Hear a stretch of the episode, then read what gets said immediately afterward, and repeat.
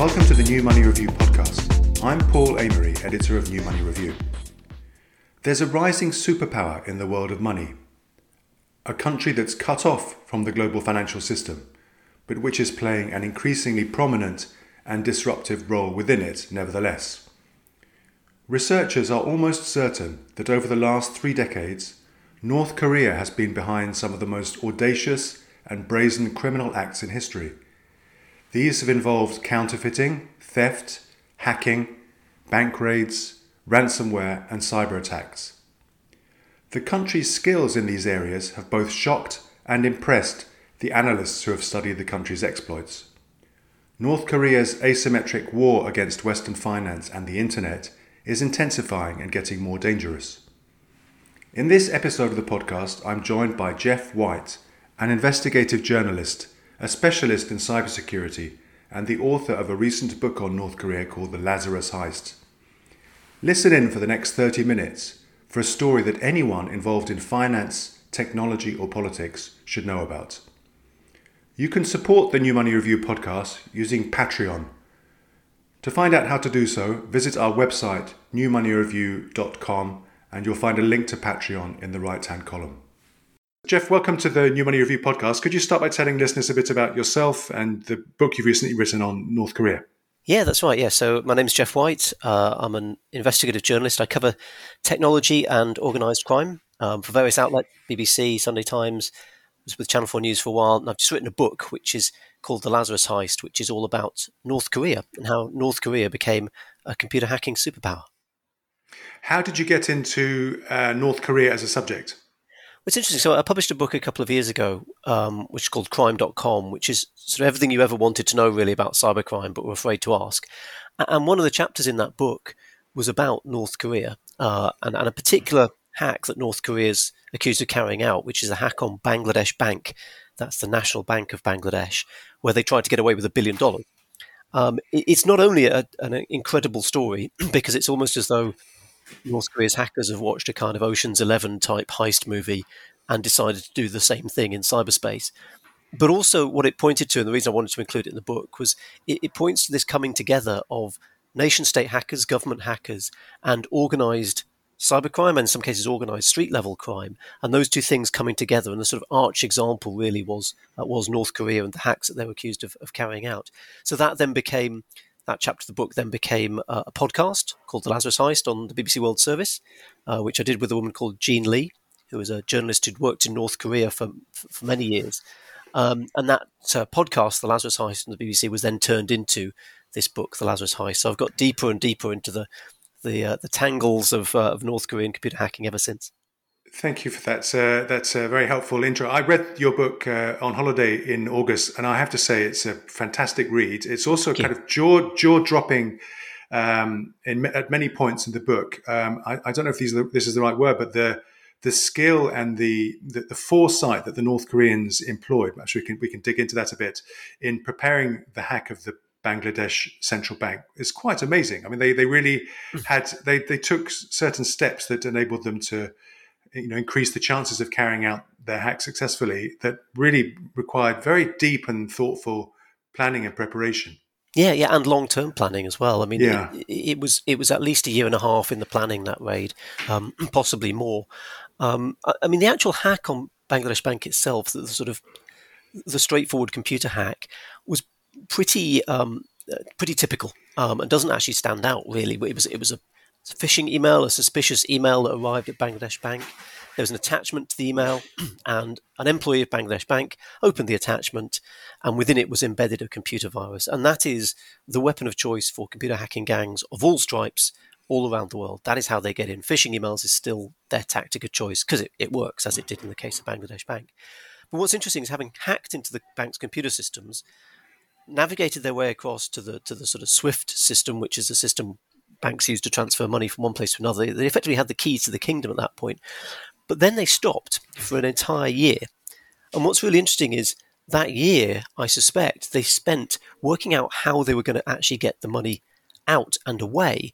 Because yes, you can hack into a bank, and yes, you can navigate your way to its payment systems, and yes, you can pay, but who are you going to transfer the money to? You know, if you transfer it to Kim Jong Un, it's pretty obvious who who's behind the hack. So for the next year, the North Koreans started setting up, uh, lining up the money laundering network, lining up the bank accounts that they could transfer the money into, lining up the people who were going to help them move this money.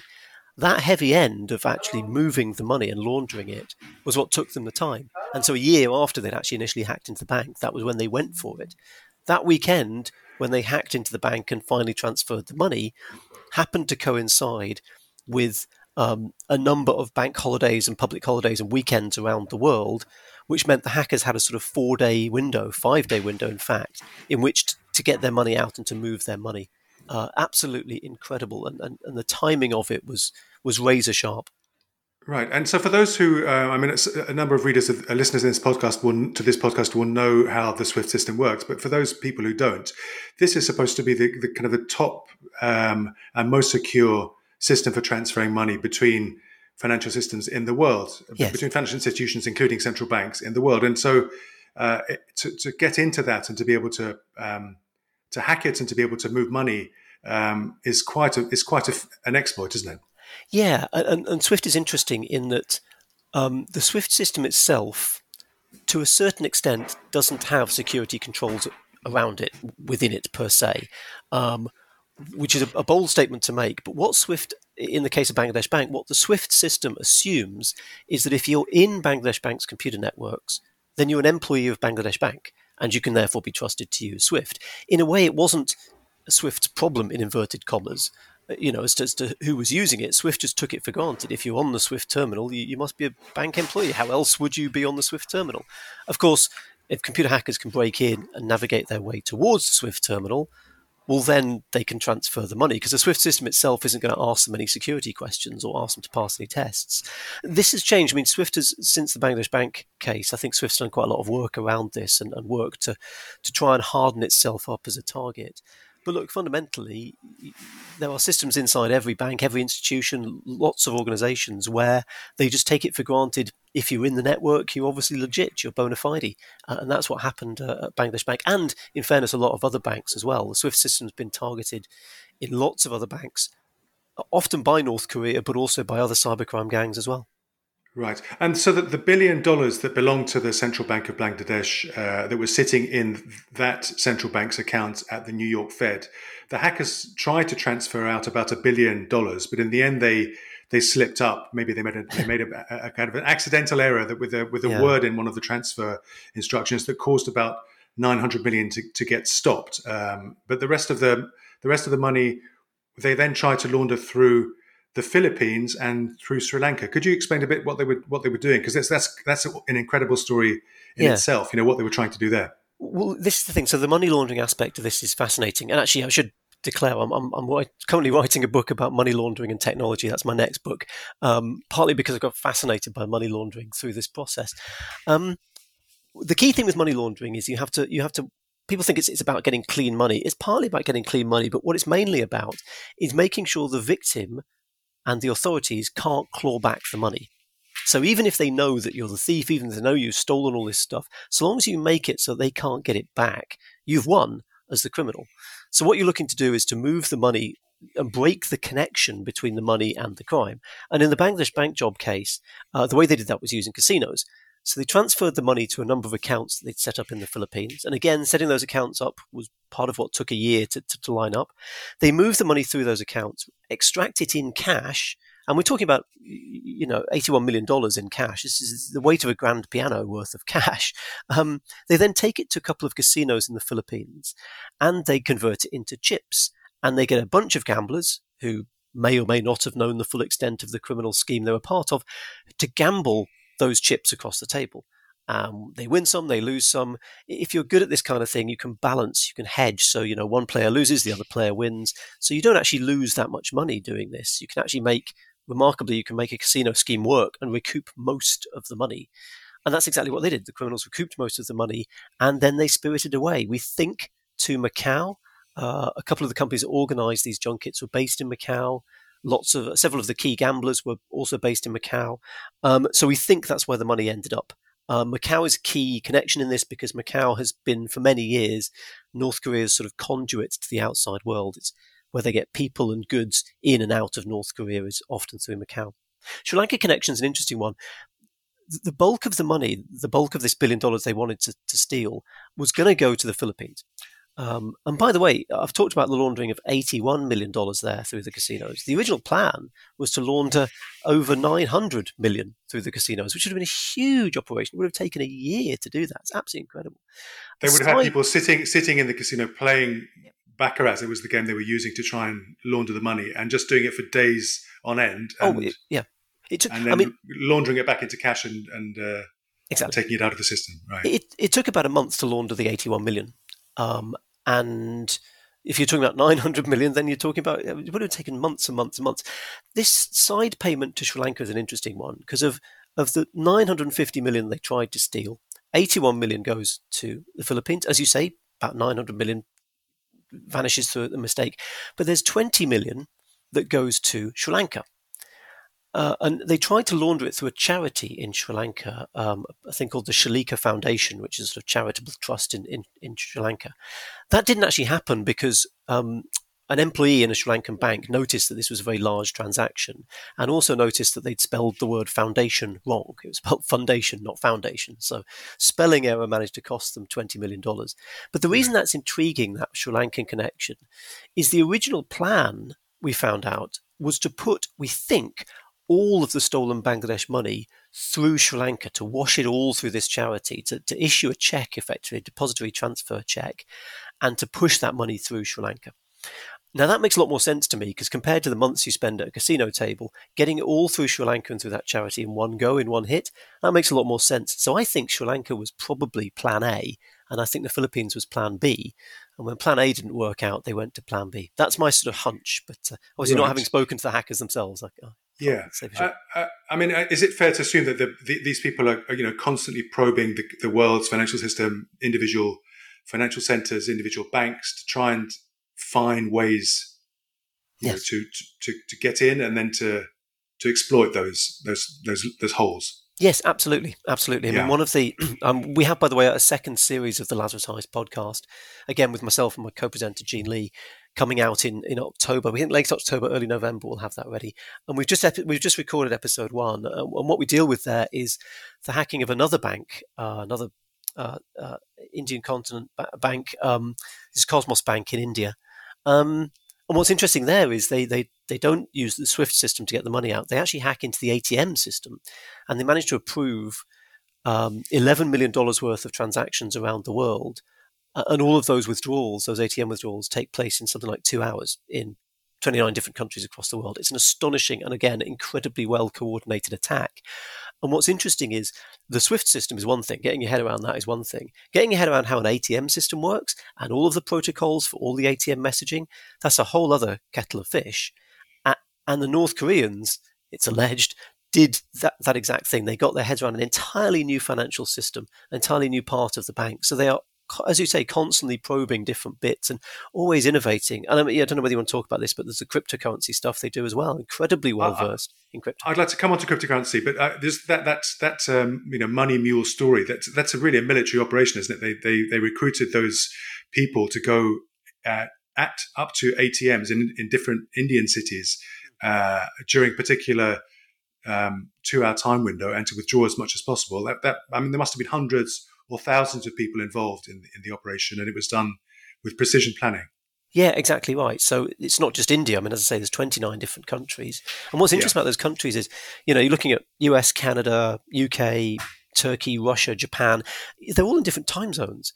So it's not just yeah. that you've got to get everybody the cash points within the two hour window. Because for the hackers, they know they've only got a certain period of time where they can penetrate the bank's computer networks and, and compromise the ATM system. They know that's a limited time window. So they've got to have everybody braced and ready to go in all of these different countries, in all of their different time zones. So, you know, it might be the middle of the day in America, it might be the middle of the night in Japan.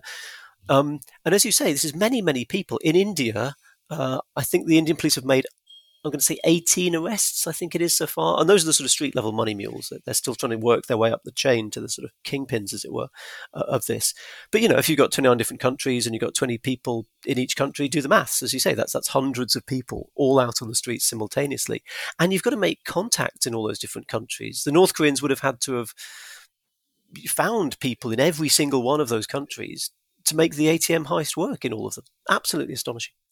Yes. Um, if we go, before we come turn to cryptocurrency, I'd like to go back in time to um, another episode you recount in your book, which is the the the you know partly successful um, attempt by by North Korea in the 1990s to counterfeit hundred dollar bills, and and they got away with this to.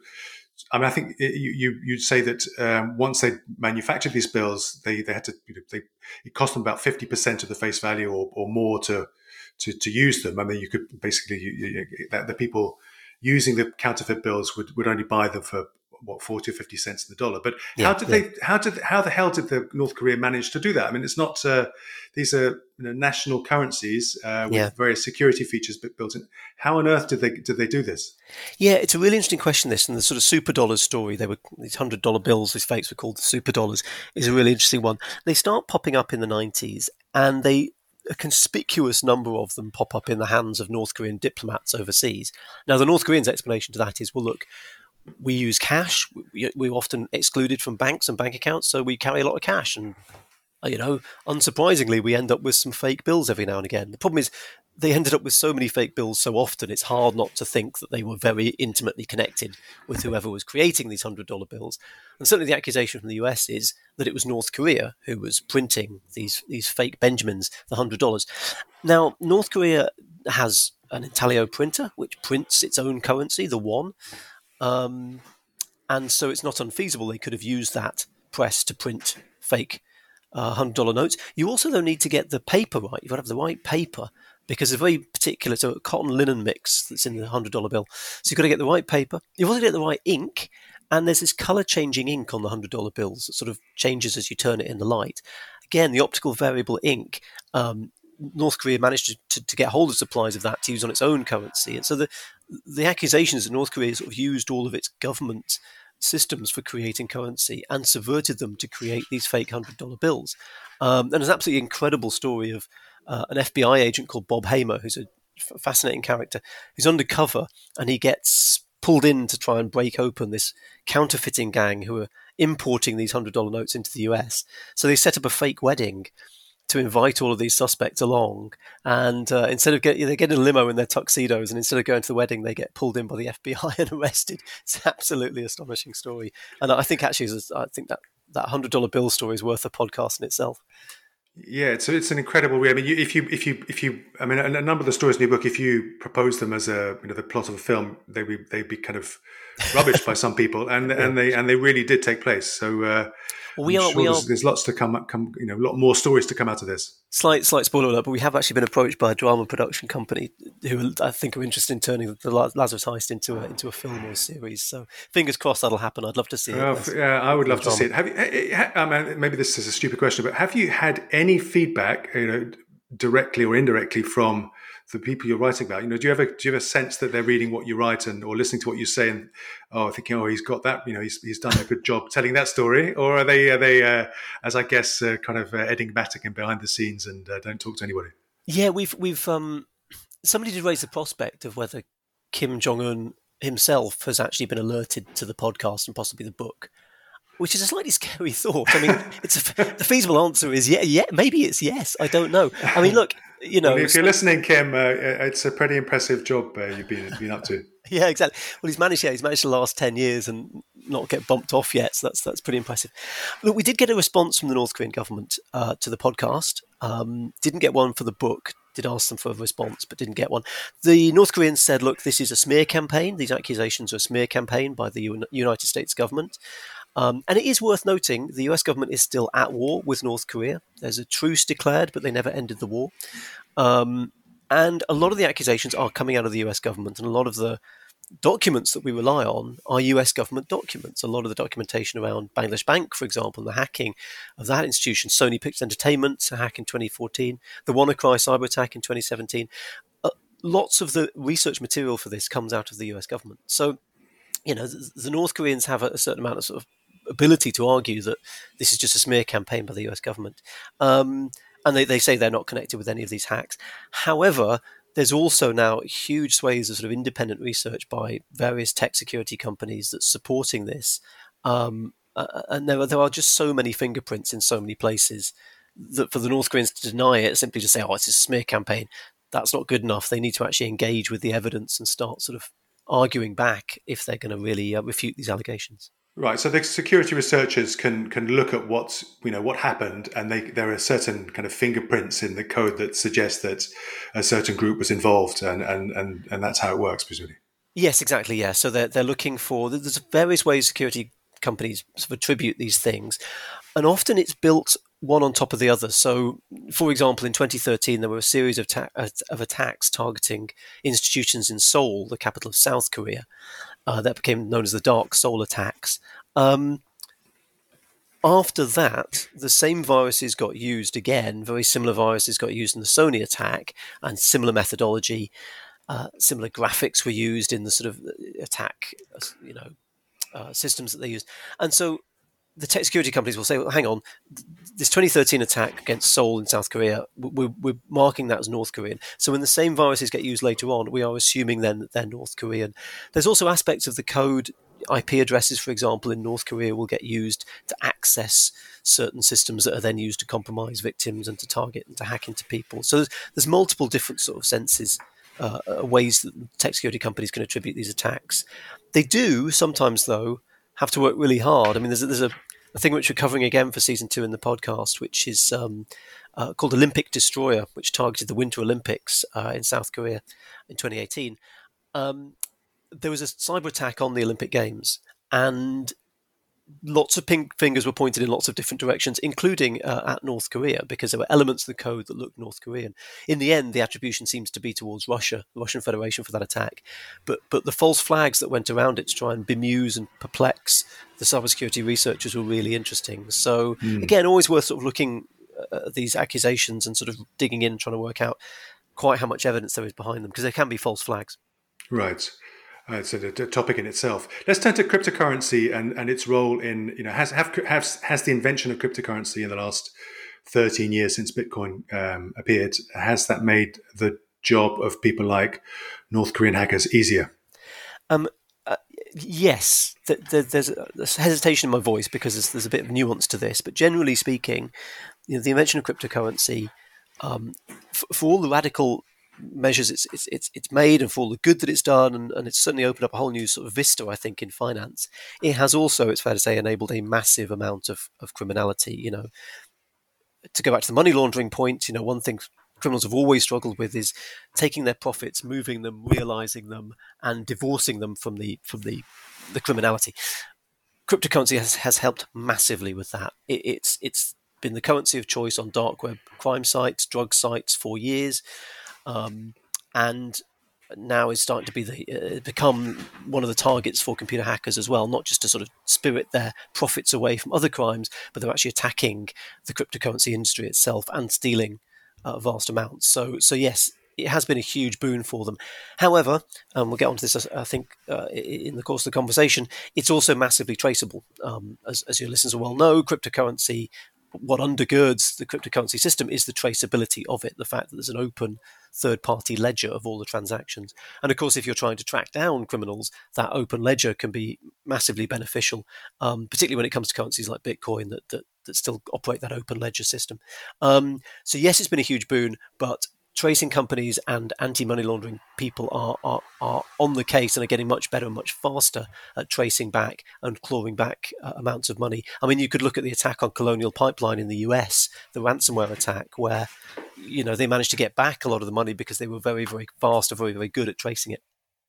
Right, but I mean, compared to the Bank of Bangladesh story, where you, you, were talking about people sitting in casinos in Manila for, for weeks on end, trying to you know, launder the money very slowly using cash and and, uh, and gambling chips. In crypto, you can do it, you know, very quickly. You can swap from Bitcoin into another crypto, then another one, and then go through a mixer and then back again. It's I mean, there are um, there's some very clever people uh, investigating this, but it's still presumably much easier for the for the hackers to to make things disappear. Yeah, absolutely. And what's interesting is the year after the Bangladesh bank job, uh, in 2017, we saw the WannaCry cyber attack, which listeners will, will, will, well remember went around the world, disproportionately hit the NHS in the UK, shut down some emergency departments. You know, incredible hack. Uh, what's interesting? This was the hack that was was uh, was uh, was stopped by uh, by a, a, a UK based. Hacker also sitting in his bedroom who spotted that you could you know, disable the website used to perpetrate the hack. Exactly right. Yeah, Marcus yeah. Hutchins was the security researcher in the UK who, not by accident, but certainly by a, by a, considerable amount of luck, managed to discover the off switch for the WannaCry cyber attack and brought the thing to a halt um, within 24 hours of it breaking out. But it did, in that 24 hours, made a huge amount of mayhem. It went fully around the world and, and caused a lot a lot of problems. The money from that ransomware uh, attack some people did pay the ransom. they didn't get their documents back, and they're, they're, this the classic ransomware attack. You scramble the files and charge a ransom to give give the files back. In this case, if you paid the ransom, you didn't get your files back. But what's interesting is the money paid to those ransomware wallets in the WannaCry attack sat there for months untouched. And of course, everybody's looking at these wallets thinking, okay, when that money moves, we're going to try and trace it to work out, you know, who's behind this. August 2017, so a few months after the, the, the WannaCry outbreak, the money suddenly moves. And everybody's trying to work out where it goes. I, I was trying to trace it. Everybody's trying to trace it. That money disappears into a cryptocurrency wallet address that's handling millions and millions of dollars. That cryptocurrency wallet address belongs to a company called HitBTC, who are an Eastern Europe based cryptocurrency exchange. And then it's gone. As far as I'm aware, nobody has any idea where it went, went after that. I've contacted HitBTC to ask them. They haven't responded to my queries. I don't know whether law enforcement's been in touch with them, but that money just disappears into the sort of maw of um, of, of HitBTC's wallet, and then it's gone. Now, I think what the North Koreans, because it's them who's blamed for the WannaCry cyber attack, I think what the North Koreans learned from that is, hey, compared to the year we spent lining up the money laundering networks for Bangladesh Bank, this is a this is a dream. We can just launder this money in, in a few hours. I think that's what they learned, and I think that was a major um, factor in North Koreans and, in fairness, other cybercrime groups going after cryptocurrency. The the speed and ease with which you can launder it is something they learned, I think, on that job. To, to what extent do you think that stealing money, uh, or you know, financial objective, was was the was the uh, the ultimate goal of the people conducting the hack? Were they doing it to get the money, or were they doing it as a kind of hint at what kind of uh, warfare yeah. they could conduct if they if they if they wanted to? It's it's a very good question. Um, I mean, financially, you could look at WannaCry as, as an absolute failure. I mean, it made, I think, even when Bitcoin became very valuable, it, it still only made a million dollars, which. Uh, frankly, I'd quite like a million dollars, but by cybercrime standards, that is that is an absolute failure. Um, you know, normal, good ransomware ca- campaigns profits run into the hundreds of millions. Um, however, I'd make a couple of points. It, it's the theory with WannaCry is that this was a virus that was leaked too soon. It had been developed in a lab and was accidentally leaked. Um, there's various things that point to that. One of which is, as we've discussed, there was an off switch embedded in the virus, which was quite easy to activate. Now, as a virus maker, um, you want to have an off switch when your virus is in the lab. You want to have effectively the antidote in case you accidentally release the virus in your own lab and infect everybody. You've got to have the off switch, the antidote. Um, but before you unleash it in the wild, you would take that off switch out of the code. You don't want to release a, a virus into the wild that's got an easy off switch, so you, you would delete that. so there's various bits of the WannaCry attack that make it look as though this was leaked too soon. So had the people who were developing it waited and got it right and finished it off, they might have made a huge amount more money if they'd unleashed the sort of final finished version of it. Uh, so that's one factor to bear in mind. But you're right, this could equally have been the WannaCry cyber attack, an effort to intimidate the rest of the world. One of the things North Korea is constantly trying to do, uh, and this happens to its nuclear weapons program as well, is to make the world aware that North Korea is a threat and to keep North Korea in people's minds. Well, the WannaCry cyber attack certainly did that. I mean, you had then Prime Minister Theresa May talking about ransomware, which I think was first a first for a British Prime Minister, maybe not the last. Um, so it really did put put this on the radar. So I, I, don't know. It might have been a financially motivated campaign initially, but certainly in terms of, of impact and reputation management, it did a great job for the North Koreans. Certainly. Yeah. Uh, you know, on, on a scale of one to ten, how worried do you think the people running, I don't know, the global cybersecurity um, systems and the global financial system are about the kinds of attacks you've been describing in your book? I think they're very worried. Um, I mean, we spoke with for the podcast to a, a, US senator who made a very good point. She said, "Look, global markets run on trust. You know, we think they run on money, but actually they run on trust. You need to trust that when you make that trade, the person is going to come through with the the products or the services that you've that you've acquired. You need to trust that when you send your money to somebody, they are going to receive it. Uh, actually, it's interesting. Um, cryptocurrency and the, the third party ledger is an effort to build trust, isn't it, in cryptocurrency? Well, financial markets, they are also built on, on trust, and financial institutions are built on trust. As soon as you have people screwing with that system, manipulating SWIFT, breaking into cryptocurrency companies and changing the protocols to siphon off money, you know, making ATMs uh, systems uh, run, create havoc around the world. As soon as you start interfering with those things, people's trust in financial institutions starts to, to potentially ebb away. And that's why Bangladesh Bank is an interesting example. I mean, trust in government institutions and national institutions in Bangladesh is low. They have a, a, deep skepticism of the government's ability to get stuff right and not screw it up. And the hack on Bangladesh Bank did not help that one iota. People in Bangladesh were appalled by it, angered by it, and they felt that the bank had let them down and lost their money. So it's not just trust in sort of the, the, the abstract concepts of the you know the SWIFT system, etc. It's trust in a financial institution directly that starts to ebb away when these hacks happen. So I think there's a, huge amount of concern about this uh, around the world in, right. in both so, government so tr- and security companies. Yeah, so trust in payment systems, trust in the value of individual currencies. These could all be subverted uh, possibly by by clever attackers. Yeah. Exactly right. Exactly right. And I, and I guess with uh, the kind of the current global situation, the risks of more of this kind of asymmetric warfare are, are probably rising. Mm. Yeah, exactly right. I mean, you know, d- during the, the, the, coronavirus period um, that we've just been through, obviously, you, you, know, people stopped taking cash. Everything, all transactions became card-based transactions, uh, with the yeah. exception of my local hairdresser, who obstinately took cash throughout the whole thing. Um, uh, but generally speaking, we switched to, to, to electronic payments. Um, online banking took off because, of course, bank branches were closed; people couldn't get out. So there's been a, huge, a step change in people's sort of digital engagement with finance. You know, the, the people who, who weren't already digitally engaged with finance during COVID, they had to get up to speed and do that.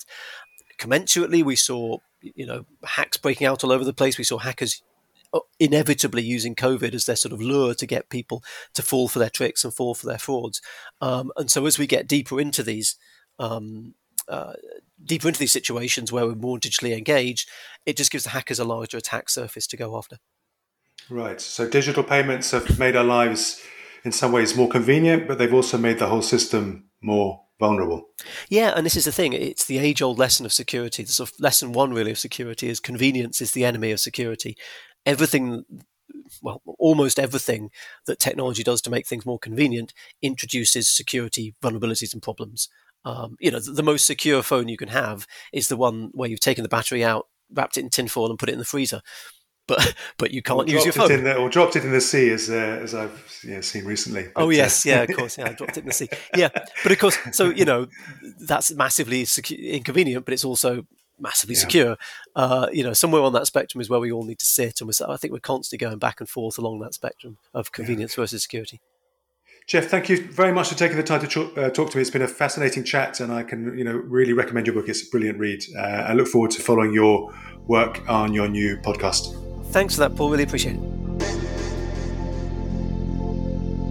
Thanks for listening to this episode of the New Money Review podcast, The Future of Money in 30 Minutes.